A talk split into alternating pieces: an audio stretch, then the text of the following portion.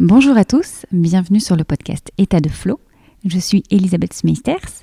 Depuis 2019, je cherche à comprendre et à partager comment vivre plus sereinement au quotidien et plus précisément comment favoriser l'état de flow. Ce qui m'intéresse finalement, c'est de comprendre comment font les autres et quelles clés ils peuvent me donner.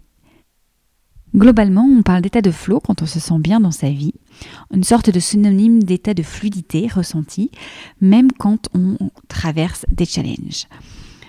C'est un état psychique, un état de bien-être. Le but n'est pas ici de le définir davantage, puisque tous mes invités ont leur propre définition, et certainement avez-vous également la vôtre, et c'est bien le but de ce podcast, de laisser la porte ouverte. Ici, je reçois des thérapeutes, des experts, des artistes, des entrepreneurs et surtout des humains pour découvrir leurs clés d'accès à l'état de flow dans tous les domaines du quotidien. Pensez à vous abonner à la chaîne pour être averti de la sortie d'un nouvel épisode. Et la nouveauté, c'est une forme de crowdfunding qui vous permet de soutenir la création du podcast en échange d'épisodes et de contenus bonus, également d'accès VIP sur des événements digitaux et présentiels c'est une chance inouïe de pouvoir continuer à créer du contenu et enquêter autour de l'état de flow. Alors, à vous qui choisissez de soutenir le podcast, merci du fond du cœur. Si vous cherchez le lien, il est dans les commentaires du podcast. À présent, let's go, let's flow. Bonne écoute de ce nouvel épisode.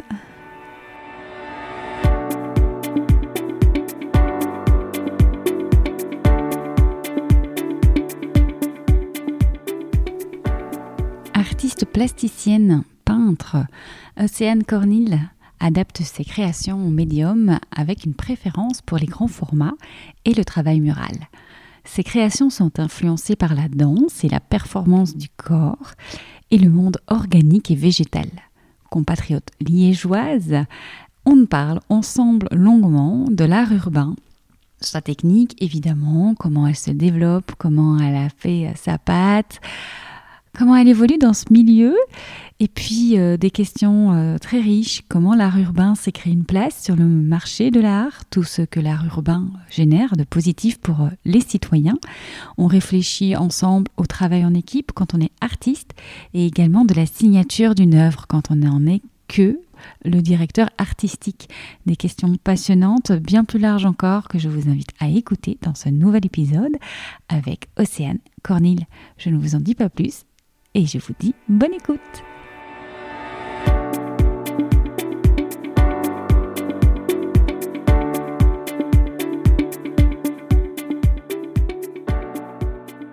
Bonjour Océane. Bonjour Elisabeth. Trop contente vraiment de t'avoir avec moi aujourd'hui, avec nous. Euh, ça fait un bout de temps qu'on se connaît et finalement, c'est plus les réseaux sociaux qui nous ont maintenus en contact, euh, passionnés par l'art, toutes les deux euh, artistes. voilà, on est sur des points communs et donc on s'observe de loin et finalement, on se retrouve aujourd'hui. Tu es liégeoise et moi aussi, et c'est de là qu'on se connaît. En effet. Et du coup, vous allez entendre, vous, avez, vous aurez le, loisir d'entendre notre accent à toutes les deux. Ton nom d'artiste, c'est Whoops. Tu travailles énormément le végétal euh, dans tes œuvres beaucoup de peintures sur les murs, sur euh, les grands formats particulièrement, mais pas que. On le verra peut-être. Tu peux peut-être tu nous en diras plus sur des projets plus petits également, plus adaptés aux intérieurs des maisons. Et tu t'es essayé, je pense, hein, de ce que j'ai observé euh, tout le long de ton parcours à différentes techniques, euh, peut-être aussi différents supports, avant il me semble, de te spécialiser aujourd'hui dans le urbain, dans peut-être le street art. Je ne sais pas comment tu le définis d'ailleurs. Est-ce que tu peux, euh, est-ce que déjà c'est un bon résumé ou est-ce que tu veux en préciser d'autres, d'autres choses? Non, c'est un bon résumé et c'est vrai que je ne sais pas vraiment si je me définis euh, comme une street artiste. Euh, je me définis peut-être plutôt comme une artiste plasticienne, peintre. Et, et voilà. D'accord, donc pas définie sur un support. Non, exactement. Je pense que j'adapte beaucoup mes créations au médium et que justement, comme tu le disais, euh, j'ai beaucoup diversifié cette partie de mon travail. C'est vrai que j'ai une préférence pour les grands formats et le travail mural. Et c'est vrai que je travaille de plus en plus uniquement cette partie en vrai, mais euh, mais oui, j'aime quand même beaucoup diversifier les supports. De mon souvenir, tu faisais aussi, par exemple, de la sérigraphie ou une technique similaire. Est-ce que c'est encore quelque chose que, vers lequel peut-être tu restes ouverte ou d'autres techniques même? Est-ce qu'on peut parler de rester ouverte tout en ayant une spécificité aujourd'hui? Comment tu vois les choses pour toi? Oui, oui, bien sûr. Euh, je pense que c'est des techniques euh, vers lesquelles je reviendrai, ou, même que j'ai déjà envie de revenir à présent, de, réaliser peut-être des séries de prints euh, de, mon travail. Euh, ça s'est pas vraiment posé ces dernières années parce que j'ai eu énormément de commandes murales, donc c'est vrai que j'ai pas vraiment eu le temps. Mais je, je, continue à beaucoup aimer cette technique qui est hyper spontanée et qui permet plein de et c'est vraiment une partie de mon travail que j'adore aussi. C'est vrai que ça fait partie aussi de, de ton parcours et de, de, ta patte, en fait, j'ai envie de dire, de quelque chose qui t'identifie. Presque si tu avais, euh, j'ai envie de dire, deux techniques qui t'identifient, ce serait peut-être ces deux-là. Mais peut-être que je me trompe. En vrai, pourquoi s'identifier à une seule euh, technique? On peut rester ouvert. Au contraire, justement, c'est une question que j'avais. Est-ce qu'on peut, selon toi, en tant qu'artiste, avoir euh, comme ça euh, différents euh, médiums ou différents types de commandes ou d'appels voilà, vers la créativité Oui, je pense que ça se combine tout à fait et que ça se justifie. L'art, c'est quelque chose qu'on vit et qu'on a envie de faire évoluer. Donc, il n'y a pas de cadre. Je pense que c'est vraiment très personnel. Et c'est vrai que moi j'adore expérimenter, j'adore lier différentes euh, disciplines ensemble. Euh, ces dernières années, j'ai énormément dansé et travaillé la performance du corps et, euh, et du coup ça influence beaucoup mon travail par exemple. Donc voilà, je pense que c'est beaucoup de choses qui cohabitent ensemble en fait d'être artiste. Hmm. Comment du coup est-ce que tu choisis les formats? Est-ce que c'est en fonction de ce qui t'inspire sur le moment, ce que tu veux expérimenter, ou la rencontre, le projet qui te vient? Euh, bah, En fait, ça peut être les deux. Ça peut vraiment être les deux. Ça dépend des périodes. Donc, il y a des périodes où j'ai des commandes et donc là, évidemment, bah, j'ai un support défini et, et ça, ça définit ma création et c'est ce qui m'inspire même. Et puis après, bah, les moments où je travaille en atelier, là, c'est plutôt moi qui définis des choses ou qui expérimente, et puis je vois ce qui, en ressort, quoi, ce que j'ai envie de présenter. Hmm. Donc, tu as parlé un petit peu de la danse qui influençait euh, ton travail, ta création. tout à l'heure, je, je, te présentais aussi comme très inspirée par le végétal. Qu'est-ce qui vient, euh, voilà, euh, nuancer ton travail par rapport à d'autres artistes? Qu'est-ce qui vient faire ta patte?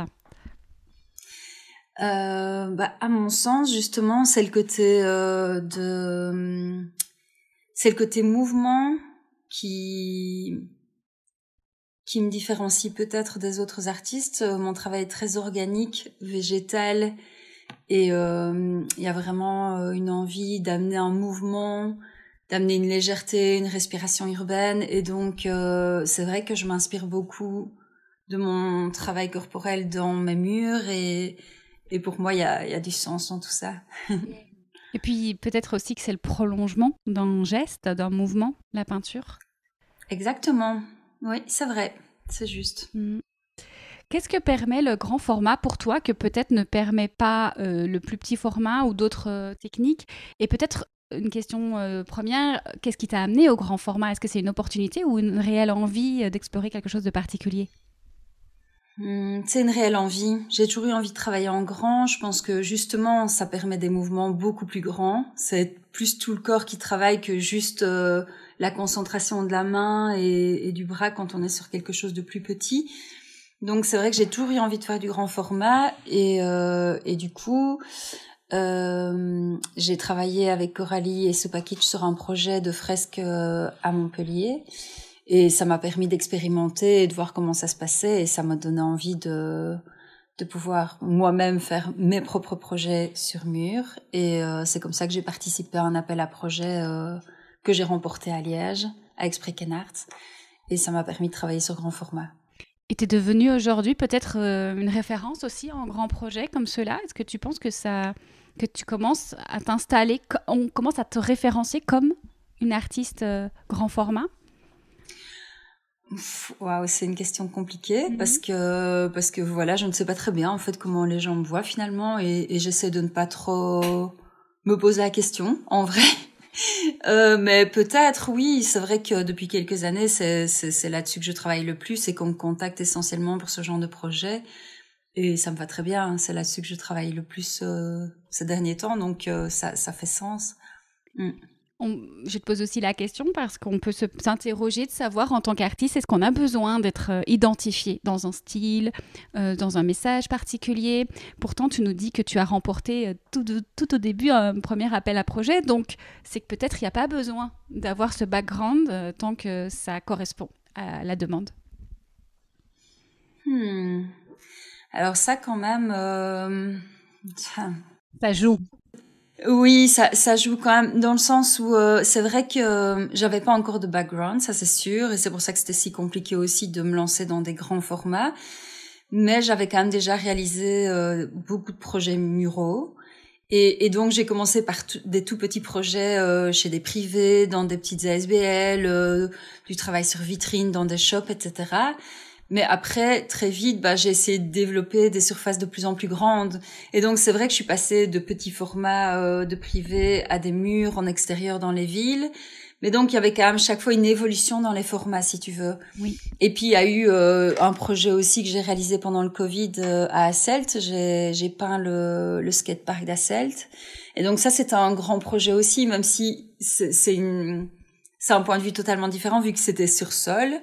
Mais euh, vu d'en haut, du coup. Vu d'en haut, du coup, oui, ça avait, ça avait quand même euh, quelque chose de plus monumental que les autres projets que j'avais fait. Donc, ça s'est quand même fait un peu step by step, même si, euh, même si de l'extérieur, pour les gens qui ne me connaissaient pas, ben, ils m'ont vu d'un coup débarquer sur un grand mur. Et c'est vrai que c'était euh, beaucoup plus grand que toutes les surfaces que j'avais déjà abordées avant. Mais au final, ça, pour moi, c'est un travail de longue envergure, en fait. Mmh tu as dû aussi adapter ton matériel du ah pinceau. du pinceau aujourd'hui, euh, on te voit sur des élévateurs. Euh, voilà, le, mouvement est tellement grand que, que finalement tu dois tout adapter.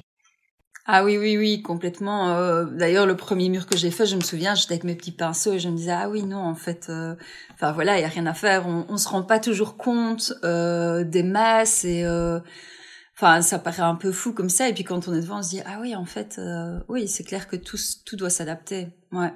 Et ça a été un challenge pour toi ou finalement ça a été assez fluide? Mmh.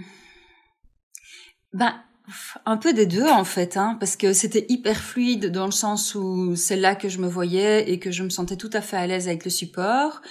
Mais après, oui, c'est clair qu'il y a toujours des, des, des, imprévus, il y a toujours des choses euh, auxquelles on n'avait pas pensé, et puis on se dit ah ouais, en fait, euh, ah ouais. Donc oui, au final, c'était un gros challenge et euh, et je me rends bien compte du travail que ça représentait, mais en soi, c'était c'était très fluide pour moi. Enfin, c'était là que je devais être. Hmm. Hmm. On parle de ce grand format justement, qui, on en parlait un petit peu au début, c'est pas forcément du street art, on est très loin du graffiti quand on pense à tout ça, quand on pense peinture sur mur, on pense beaucoup à tous ces tags euh, un peu euh, malvenus, en tout cas pas permis, pas autorisés, sur des, endroits un peu à la sauvette. Et toi, c'est tout le contraire.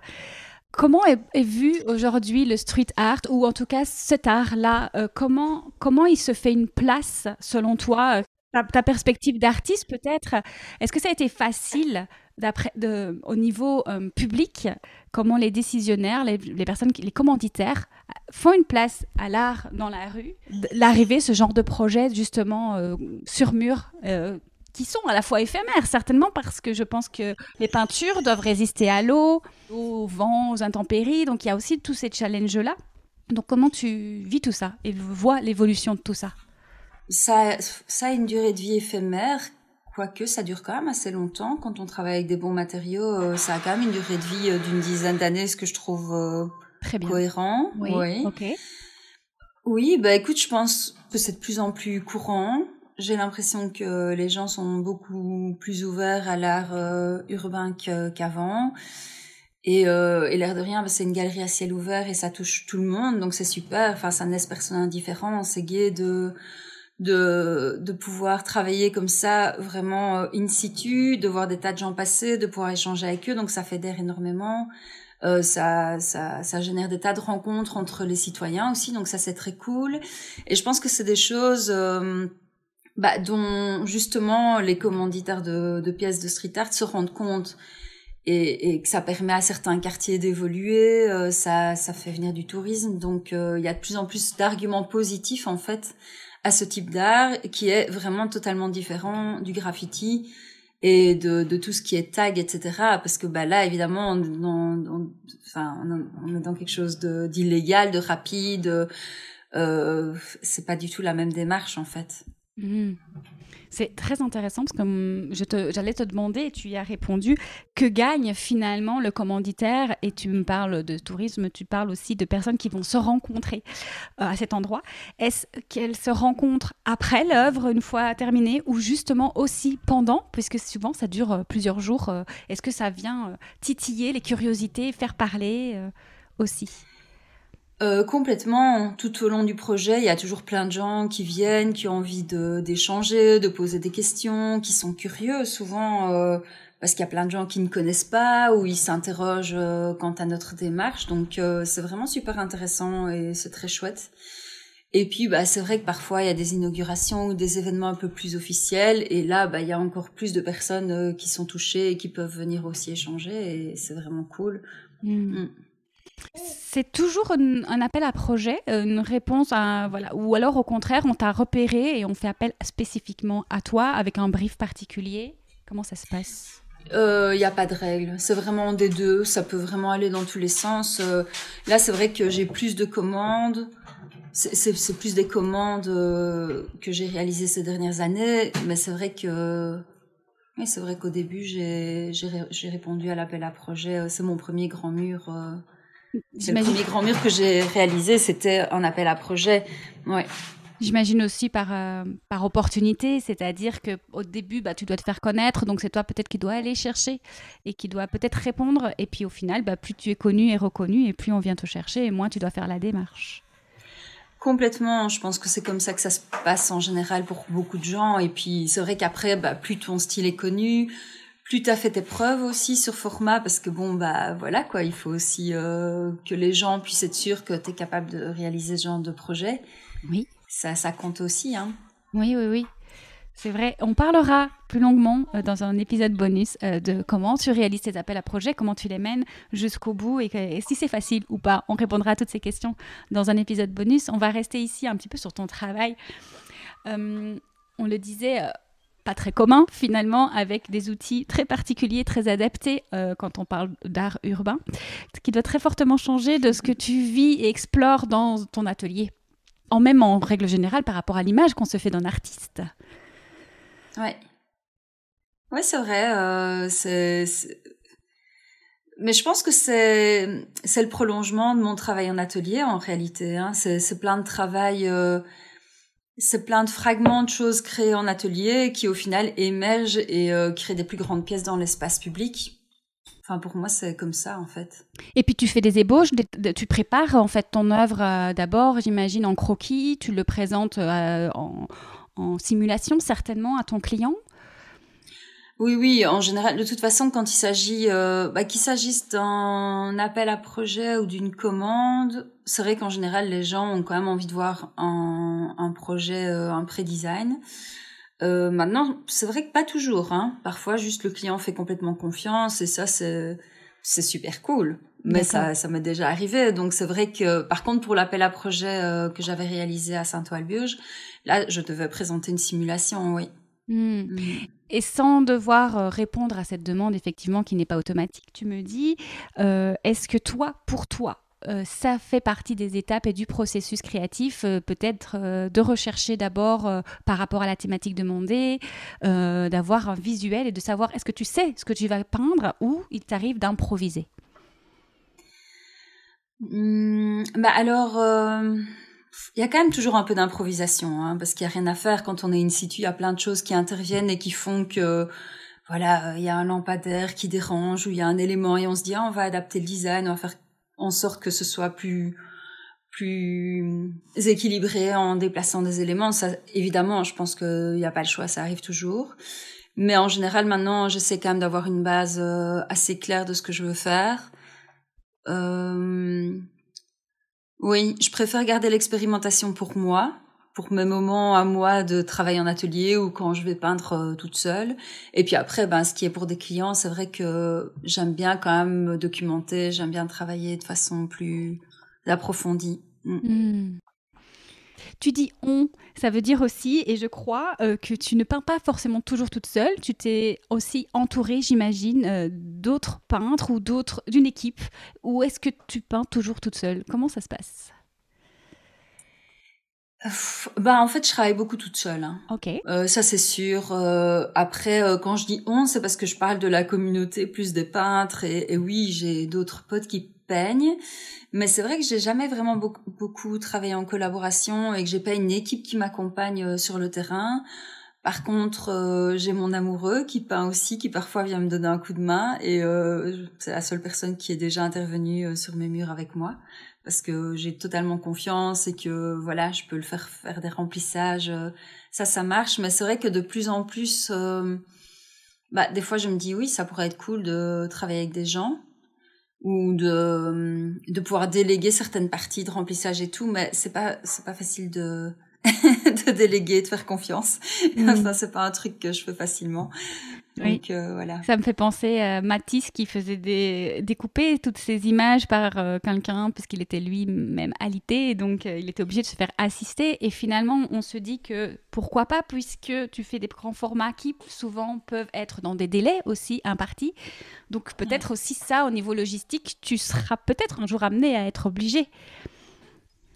Ouais, bien sûr, et c'est vrai que bah, de plus en plus, euh, le dernier mur que j'ai réalisé était vraiment très grand, et c'est vrai que ça m'aurait aidé d'avoir euh, des mains supplémentaires, hein, ça c'est certain. Donc euh, oui, je pense qu'à un moment, ça pourrait être cool d'avoir des, des, gens pour m'aider. voilà, on verra avec le temps. Tu connais peut-être des artistes qui, eux, font déjà appel à des équipes et sur lesquels peut-être des modèles qui pourraient t'inspirer ou pas, mais en tout cas qui fonctionnent pour d'autres? Il y a plein d'artistes. Euh, je pense que de plus en plus, euh, en tout cas, les artistes qui travaillent sur grande surface ont souvent beaucoup d'assistants, ou au moins un ou deux assistants. Euh, je pense à Shepard Ferret, AOB. Bah euh, oui, lui, il bosse avec parfois dix personnes parce qu'il est sur des pochoirs immenses, à coller, découper sur mur directement. Donc voilà, oui, je connais des artistes, euh, Coralie et Supakic. Bah, Coralie, elle, elle, a souvent des assistantes qui viennent euh, sur les murs avec elle aussi. Euh, je pense qu'il y, a des, il y a plusieurs personnes qui travaillent comme ça. Hein. Hmm. Mais je, de là à avoir un modèle clé, non. La, la, la, question, je pense, est intéressante aussi à se poser, puisqu'en tant qu'artiste, on peut croire que on peut signer l'œuvre à condition qu'on fait tout de A à Z. C'est vrai, il y a un petit côté comme ça. Bah, il y a le côté, on, ouais, je pense que, bah, comme tout le monde, on aime bien faire les choses euh, soi-même. Euh, enfin, en tout cas, c'est clairement mon cas. Euh... Est-ce que, par exemple, par rapport à un des artistes que tu as cité, tu les considères moins artistes C'est une question plus psychologique, évidemment, que je pose, parce que des fois, on ne se met pas en recul et en observant les autres, comment on les perçoit, on se dit, bah en fait, euh, je pourrais très bien le faire, puisque eux-mêmes peuvent. Euh, clairement, clairement. Mais c'est vrai que non, je ne, je ne leur accorde pas moins de. De crédit. Euh, voilà, non, pas du tout. Maintenant, moi non. Après, je sais que dans au niveau de la scène, je pense que c'est diff... Enfin, je ne sais pas. C'est une question quand même complexe parce que je pense que ça, ça a quand même une certaine importance de faire les choses par soi-même. Enfin, ouais. Mais tu vois, tu es danseuse, on pourrait faire la, la, comparaison avec la danse. Euh, prenons l'exemple où tu vas certainement pas danser toujours à chaque fois toute seule et peut-être qu'il y a un chorégraphe des fois. Tu vois, tu... comment est perçue la troupe? Comment est perçu le spectacle? Qui le signe? Hmm? Ouais, ouais, ouais, bien la sûr. La chorégraphe ne danse pas toujours. non, non, pas toujours du tout, c'est vrai. Hein. Euh. Ouais. Mais pour moi, ça reste quand même très différent, hein, parce que du coup, les danseurs amènent quelque chose, ils incarnent une pièce, ils amènent aussi leur corps, leur touche. La peinture, c'est différent, parce que si j'avais des assistants, je leur ferais faire des remplissages, mais je leur ferais pas dessiner euh, mon travail, par contre. Hmm. Tu vois, ça, c'est quand même moi qui garde le... Ouais la conception et la réalisation. Mais après, c'est vrai que je pense qu'il y a d'autres artistes qui travaillent euh, également euh, avec des assistants qui dessinent des parties de leur travail. Mm. Mais il suffit de moins, voir Yves Saint Laurent, on a beaucoup parlé, Yves Saint Laurent ne dessinait pas tout et il attendait parfois des propositions et il les validait en fait. Et rien que le fait de valider, parce qu'il était dans une ligne, mais c'est le cas aujourd'hui, les maisons de grande couture, euh, bah, les, créateurs euh, initiaux ne sont plus là, fondateurs, et puis ben ça continue sous leur marque. Et, euh, Exactement, oui, c'est vrai. C'est vrai qu'il y a beaucoup de gens qui se positionnent plus dans un rôle de directeur artistique et qui valident et estiment que vu que c'est sous leur direction, ben c'est c'est cohérent. Pour moi, ça reste un peu euh, un long débat. Je suis pas tout à fait d'accord avec la démarche. Je pense que si c'est quelqu'un d'autre qui a créé le projet, même s'il avait des directives, je ne sais pas. Oui, il y a le style et il y a le style, mais il y a aussi la création. C'est pour moi, ça, ça, reste quand même deux choses euh, séparées aussi, mm. quoi. C'est intéressant. Euh, tu amènes ici l'idée qu'il y a celui qui va concevoir, par exemple, on reparle de tes œuvres grand format, celui qui va concevoir l'œuvre euh, en atelier, et puis il y a celui qui va la réaliser sur le mur. Est-ce que c'est la même personne ou est-ce que ça peut être deux personnes différentes? Et dans ce cas, est-ce qu'on peut signer en tant qu'artiste l'œuvre? Très intéressant comme question. Ouais, c'est hyper intéressant et très vaste. J'avoue que pour moi, c'est c'est un long débat. Hein. Je trouve ça compliqué.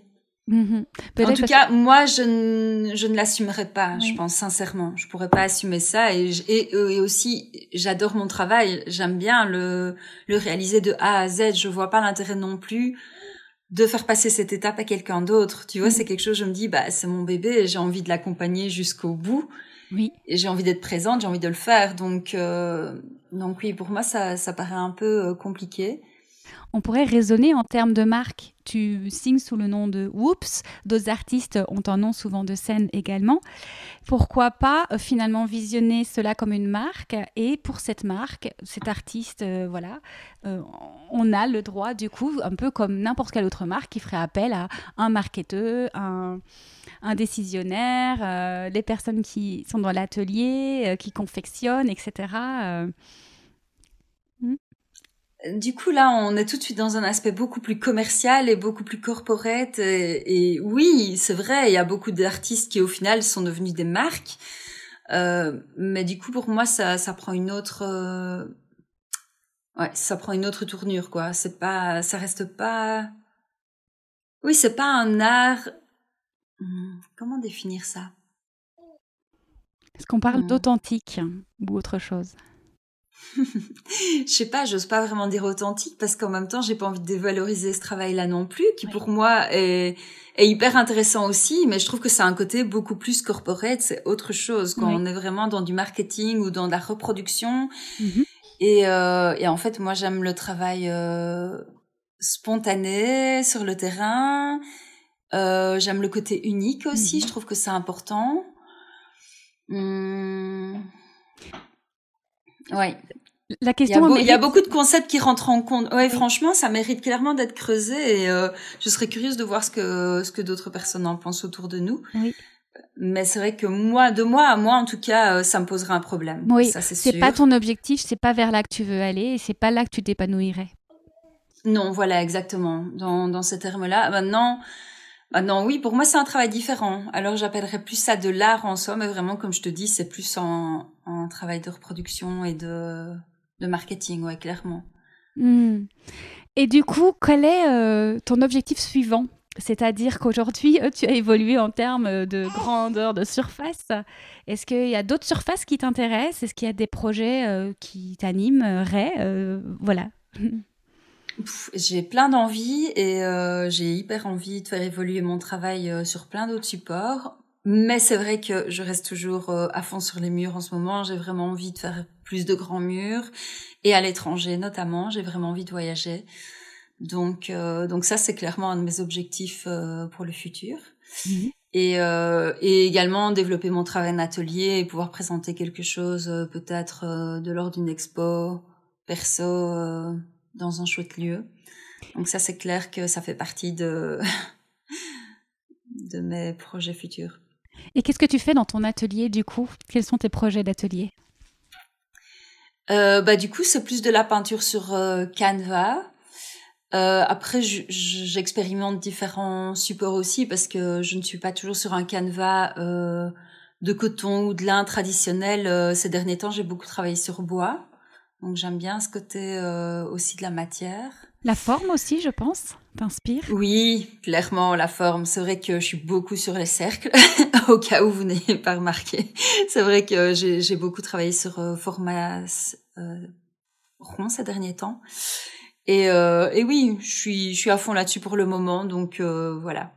Mmh. Super. Je vais évoluer ça. Mmh. Mais après, on n'est pas toujours obligé de faire euh, évoluer, de renouveler toujours notre pratique, on pourrait très bien se satisfaire euh, bah, d'un style et de quelque chose qui fonctionne et de le répéter. Tu disais, moi j'aime euh, ce qui est unique. Et finalement, de nouveau, c'est une question de qu'est-ce que nous, on veut pour soi. Oui, mais ça aussi, c'est un grand débat parce que je me rends compte que souvent, les gens attendent d'un artiste qui répète les mêmes choses, c'est vrai. Euh, moi, je suis pas dans cette phase. Euh, comme oui, tu l'as si bien dit. Euh, en effet, j'aime bien travailler des pièces plus uniques. Euh, après, euh, oui, peut-être que ça demande plus d'énergie et plus de temps, et peut-être qu'au bout d'un moment, bah, un artiste juste euh, se rend compte qu'il préfère faire juste une chose et il a envie de la, de la faire non-stop. Peut-être que c'est ça et que je ne suis pas encore à cette étape. Mais, mais oui, c'est vrai que c'est c'est étonnant de voir justement la, ouais, c'est des techniques différentes, enfin des pas des techniques, mais des personnalités différentes aussi. Je pense voilà, il y a des artistes qui sont beaucoup dans la répétition et qui trouvent quelque chose de satisfaisant et qui ont justement envie de voir où mène cette répétition et ça peut être intéressant. Et puis il y a le côté euh, expérimentation, quoi. Mm. Mm. La transition d'un à l'autre doit être aussi intéressante, c'est-à-dire quand, quand tu as terminé un support, bah, déjà, l'excitation, l'envie d'aller explorer autre chose. Euh, est-ce que tu sens euh, que c'est particulier à chaque fois ou pas? Ça fait partie du processus que tu essayes de, de rendre conscient? Hmm. Moi, je suis toujours excitée de commencer un nouveau projet, ça c'est clair. J'ai toujours, enfin voilà, je suis toujours super motivée et euh, ça m'inspire toujours énormément. Donc c'est vrai que quand je finis quelque chose, bah, je suis contente de me dire je vais pouvoir commencer autre chose. C'est vrai, enfin c'est le processus de, de l'impulsion du début qui est toujours super chouette, quoi. Mm, mm, mm. Le podcast s'appelle État de flow. Est-ce que euh, la fluidité, tu la trouves dans ton art et où est-ce que tu la trouves justement? Est-ce que c'est euh, dans un support que tu aimes, euh, dans les étapes qui fonctionnent bien? Enfin voilà. ou est-ce que peut-être il y a moins de fluidité à certains endroits que tu as pu repérer, que tu aimerais en ajouter aussi? Ouf, oui. alors c'est très fluide dans mon processus de création en général parce que du coup euh, c'est vrai que je marche euh, avec les projets qui m'inspirent. Donc euh, en général si je me rends sur un chantier j'ai directement des idées j'ai des formes j'ai des couleurs et, et, voilà je suis déjà partie sur quelque chose. Donc ça c'est très fluide pour moi. Tu n'as pas le problème de la page blanche. Bah, ça peut m'arriver, bien sûr, mais, mais en général, quand il y a vraiment un, un quand il y a vraiment un espace et un mur qui sont prévus, ben j'ai déjà des idées. Enfin, c'est direct quoi. C'est où où, où ça m'inspire ou ça m'inspire pas, mais c'est vraiment euh, c'est vraiment très très fort. Oui, bah ce qui est moins fluide, euh, ouais, c'est peut-être tout ce qui est préparation technique. Ça c'est quelque chose euh, qui me prend la tête parce que c'est vrai que c'est pas du tout mon truc de calculer des quantités, euh, de, de préparer les choses, d'organiser. Ça, c'est vraiment un truc, euh, ça me saoule. je vais être franche. c'est vraiment pas mon truc. Euh, moi, j'aime juste dessiner, peindre, et puis après, le reste, ouais, le reste, c'est beaucoup moins fluide pour moi, mais, mais voilà, ça marche à tous les coups. Hein. c'est peut-être l'endroit où tu pourrais te faire assister? Ah, oui, c'est vrai, clairement. clairement. c'est clairement quelque chose. Euh, bah, ce qui est cool, c'est que voilà, quand tu travailles avec des organisations, bah il y en a certains, ça dépend lesquels évidemment, mais il y a certaines organisations qui sont très ouvertes à te donner un coup de main là-dessus, ou donc ça c'est très cool. Ça j'aime bien, ça rend les choses beaucoup plus fluides. Puis après, non, il y a aussi le côté euh, où, où, je bosse toute seule de A à Z et donc je fais plein de démarches. Euh, sur tous les plans et donc là bah je dois un peu me je dois un peu me driller et, voilà, je le fais, hein. mais ça me demande plus de plus d'énergie. Mm-hmm. Comment tu définirais l'état de flow euh, Peut-être est-ce que c'est ce qu'on vient de dire ou est-ce qu'il y a aussi euh, d'autres choses qui t'inspirent quand je te parle d'état de flow? Par rapport à ton art, évidemment. Hum, bah, état de flow pour moi, ce serait complètement quand je suis en train de peindre, que je suis lancée dans mon projet et que je suis focus, parce que du coup, il y a rien qui existe et voilà, je peux travailler des heures, être concentrée sur mon mur toute seule dans ma nacelle et j'adore ça, quoi. Ça, c'est vraiment mon état de flow à moi et c'est le moment où je vibre le plus. Mm-hmm. Et, euh, et sinon, bah oui, quand je danse, quand euh, quand tu danses, bah t'atteins aussi cette espèce de, de moment où t'es un peu en hypnose, un peu dans ton monde à toi, et il y a un peu ce côté état de flow, ouais. Mmh, super, super. Merci beaucoup pour euh, ta définition. C'est toujours bien riche d'avoir le, le point de vue, le regard de chacun. Donc merci. Avec plaisir. Si les auditeurs veulent te retrouver, du coup, je sais que tu es présente sur Instagram. Est-ce que tu peux donner euh, ton Instagram et peut-être d'autres endroits où on peut te retrouver? Oui, hein, bah du coup, euh, alors c'est vrai que j'ai longtemps travaillé sous le blaze de Whoops, euh, qui pour moi représentait un peu la maîtrise de l'accident, de comment changer nos petites nos petites bourdes en quelque chose de cool. Mais voilà, plus plus j'évolue, plus j'ai envie de retravailler sur mon nom Océane Cornille et donc euh, c'est pour ça que bah, mon Instagram en fait a mon nom Océane Cornille. Mais euh, mes autres réseaux sociaux sont toujours à Whoops, donc c'est un peu euh, c'est un peu dissocié comme ça. Mais donc oui, je suis sur Facebook au nom de Whoops, W H O U P S. Mon site internet est aussi au nom de whoops.be. Et mon Instagram, comme je disais, c'est Océane Cornille. Hmm, c'est une question qui est euh, pour le moment, en ce moment, pour toi, euh, justement, d'éventuellement lâcher, abandonner le nom euh, Whoops pour reprendre le tien, ou tu continues de signer tes œuvres Whoops? Hmm, bah, C'est toujours un peu en, en questionnement. Je signe un peu les deux, en vrai. Après, je suis quand même la même personne. Mais c'est vrai que euh, oui, c'est en questionnement. C'est peut-être là où justement ça s'affirme le fait que tu n'as pas envie d'être une marque, mais de signer en fait en tant qu'individu humaine ou pas. Ouais, ouais, peut-être en fait. Euh, je pense qu'à un moment euh, aussi le fait quand peut-être que maintenant mon art est aussi euh, de plus en plus proche de moi et du coup ça ça fait plus sens en fait euh, de laisser tomber euh, les masques ou les, les, petits blazes derrière lesquels on se cache ou je sais pas. C'est une analyse aussi un peu particulière. Moi je pense que c'est dans nos évolutions personnelles à un moment on se dit ah bah en fait en fait non c'est moi. enfin c'était moi aussi mais enfin tu, tu comprends c'est un peu particulier comme réflexion. Du coup, avant de clôturer, j'ai envie de rebondir sur ce que tu viens de partager. C'est un peu plus moi, ça se rapproche de moi, ce que tu crées aujourd'hui. Qu'est-ce que tu sens comme étant la, différence avec avant? Comment tu, peut-être dans la manière dont tu crées ou les, les, les, dessins ou les, illustrations qui sont plus authentiques et dans, dans, dans ce que tu ressens juste, dans la justesse? Euh, bah, pour moi, c'est beaucoup plus juste, mais je pense que c'est aussi dans le sens où euh, quand on commence à créer, bah, on crée on, crée dans tous les sens, on se cherche, et peut-être aussi par rapport à l'âge. Voilà, avant j'étais plus dans un processus euh, entre l'ado, la femme. Euh, il y a une évolution aussi qui se fait, et du coup je pense que au bout d'un moment, on, arrive à quelque chose qui est plus proche de nous, tout simplement, et, qu'on se sent plus aligné qu'avant, bah voilà, je créais tout ce qui me passait par la tête. Maintenant, il y a des choses que je crée que je montre plus forcément, qui sont plus euh, ouais que enfin voilà je tu commences à trouver ton style qui tu es ce que tu veux montrer euh, en tout cas dans ton œuvre? Voilà ouais. C'est peut-être un bon résumé. Merci Elisabeth. Eh bien, écoute merci à toi Océane. Et nous on se retrouve du coup dans un épisode bonus. Et puis j'espère j'espère euh, qu'on aura tous le, le, bonheur de voir tes œuvres euh, soit près de chez nous euh, parce que tu auras bougé, été explorer d'autres murs, ou bien dans une exposition. Bah j'espère. Écoute, euh, qui sait, peut-être je viendrai faire un mur à Paris bientôt. Ce serait chouette. Et ben voilà, qui est lancé la demande. voilà, si si tu m'entends. Merci à toi, Océane, et à très bientôt. Merci à toi, Elisabeth. À suivre un épisode bonus où on parle de ce qu'est un appel à projet.